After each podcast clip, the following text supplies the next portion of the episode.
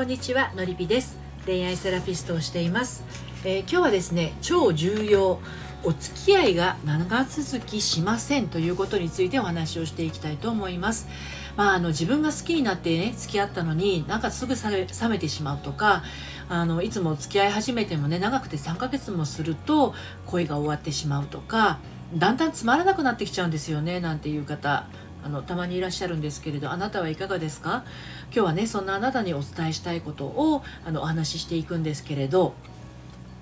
まあ、実は大きく2つありまして、まあ、そのうちの1つをお伝えしていきますね。で、えー、2つっていうのは期待それから線引きとあります。で、あの、期待のことについてはこの放送でお話をしていきます。で、線引きについてはですね、ちょっと深いところになっていきますので、あの、心のその仕組みについてのこともありますので、こちらはあの、オンラインサロンのりぴの隠れ家専用の限定配信でお伝えをしていますので、サロンメンバーさんはそちらの方から確認をしてみてください。そして、えー、今お聞きくださっている皆さんにはですね、その大きく分けたその期待と線引きのうちの期待の方を詳しくね、お話をしていきたいと思うんですけれども、まあ、この期待の部分もですね、線引きと同じぐらい重要なんですが、えっ、ー、と、恋愛っていうのはま感情が動いて好きな人ができてお付き合いが始まるわけなんですけれども、そのお付き合いが始まる手前の部分ですよね、まあ、婚活してたりとかあ恋したいなとかそういう気持ちがある時って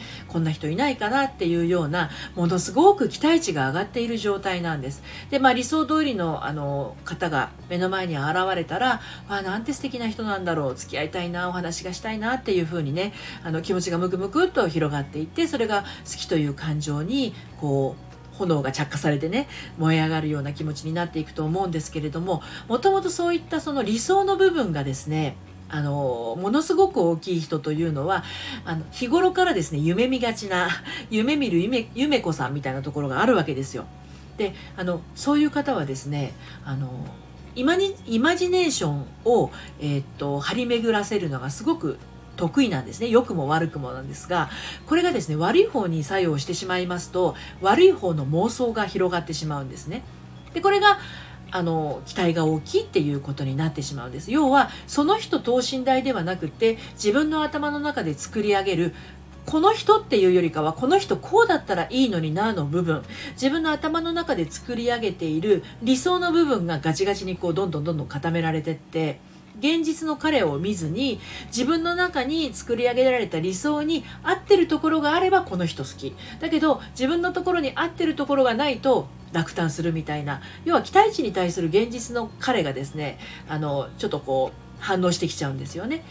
で同時にですねそういう思いっきりこうこんな人がっていうような状態になっていると自分の中にもこういう人にふさわしい自分っていうようなものが無意識の中に出来上がってしまってですねちょっと無理しちゃうんですよね。でこのちょっと無理するっていうののちょっとっていうのが思いのほか自分に負荷をかけていてですね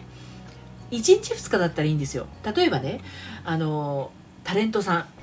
私若い人の好きな タレントさんよくわからないんですけど今休止中ですけれど例えば嵐の相葉君にね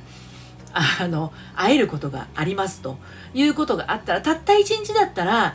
その日だけのおめかしをしてその日だけちょっと美容院で思いっきりきれいにしてもらってあのヘアメイクアップアーティストさんにメイクもしてもらってねたった一日綺麗な自分として相葉君に会いに行くっていうことができるんだけれどもこれが毎日毎日だったりとかすると例えば週に3回っていうのがもう毎週のようにあったりとかって要は恋愛ってそういうことですよね。週に1回だったりとかあの月に3回だったりとか会うわけですよね。でそうするとその回数が多ければ多いほどですね普段の自分とかけ離れた自分っていうのを演じる状態になっちゃうわけですよ。でこれがちょっとの無理のつもりがですね毎回無理になってくるとどうなるか。あの普通に考えてみてください。無理をしている状態っていうのは疲れちゃうんですよね。疲れてきちゃうんですよ。理想はものすごく大きいし目の前にいる彼は理想に近いんだけど時々理想通りじゃないこともあるしいやいや待て待て私の理想はこうなんだからきっとこうこうに違いないみたいな思い込みも発動しちゃったりしてでその彼に合うように自分のそのなんだろうな描いているやっぱりその彼に合う自分っていうのがやっぱりあるわけですよイメージとしてね。でそこに寄せすぎちゃって無理しちゃって疲れちゃって付き合いが続けば続くほど疲れてっちゃう。どんどんどんどん疲れてっちゃう。でそうするとよくよく考えてみたらそんなに理想通りなところもないし私も毎回毎回なんか疲れちゃうんだよねって言ったらたなんてことはない。自分が無理しすぎてるだけなんですよ。うん、でそういう無理している自分と理想通りじゃないかもしれない。彼氏との間には挟まった時にあ現実と違う。っていうふうにそこで目が覚めるのが大体その人の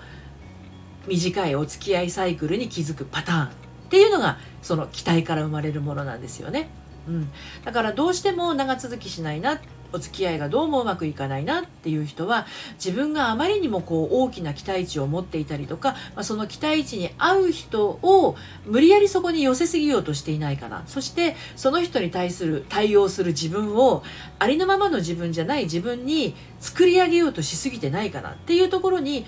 本来えーと、恋愛というのも結婚というのも2人が好きなもの同士が一緒にいて安らいだりくつろいだりリラックスしたりする場のはずが逆に緊張ガチガチっていう状態むしろその自分側の方が緊張ガチガチの状態になっちゃって疲れてしまうということが起きます。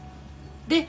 これが起きる大きな原因として線引きっていうのがあるんですよ。でこちらの方はあのこの後ですねサロン限定の配信として、えー、サロンメンバーさんの方にあのお伝えをしていきますのであの恋愛をうまくいかせたい婚活をうまくいかせたいという方はですねそちらの方しっかりと聞いてお役立てください。サロンメンバーは、えーと、オンラインサロン正しい恋愛の悩み方のりぴの隠れ家という形でですね1月19日にオープンしたばっかりです。で大人数のサロンにはしようと思っていなくって、えー、和気あいあいと少ない人数で自分の心の在り方ですとか自分の心のメンテナンスのあの形でね運営をしていますのでご興味ありましたら説明欄のところからどうぞ遊びにいらしてください、えーと、サロン限定配信はアーカイブに残していますのであの入っていただければあなたも聞くことが可能です。ということで今日も最後まで聞いてくださってどうもありがとうございました。さようなら。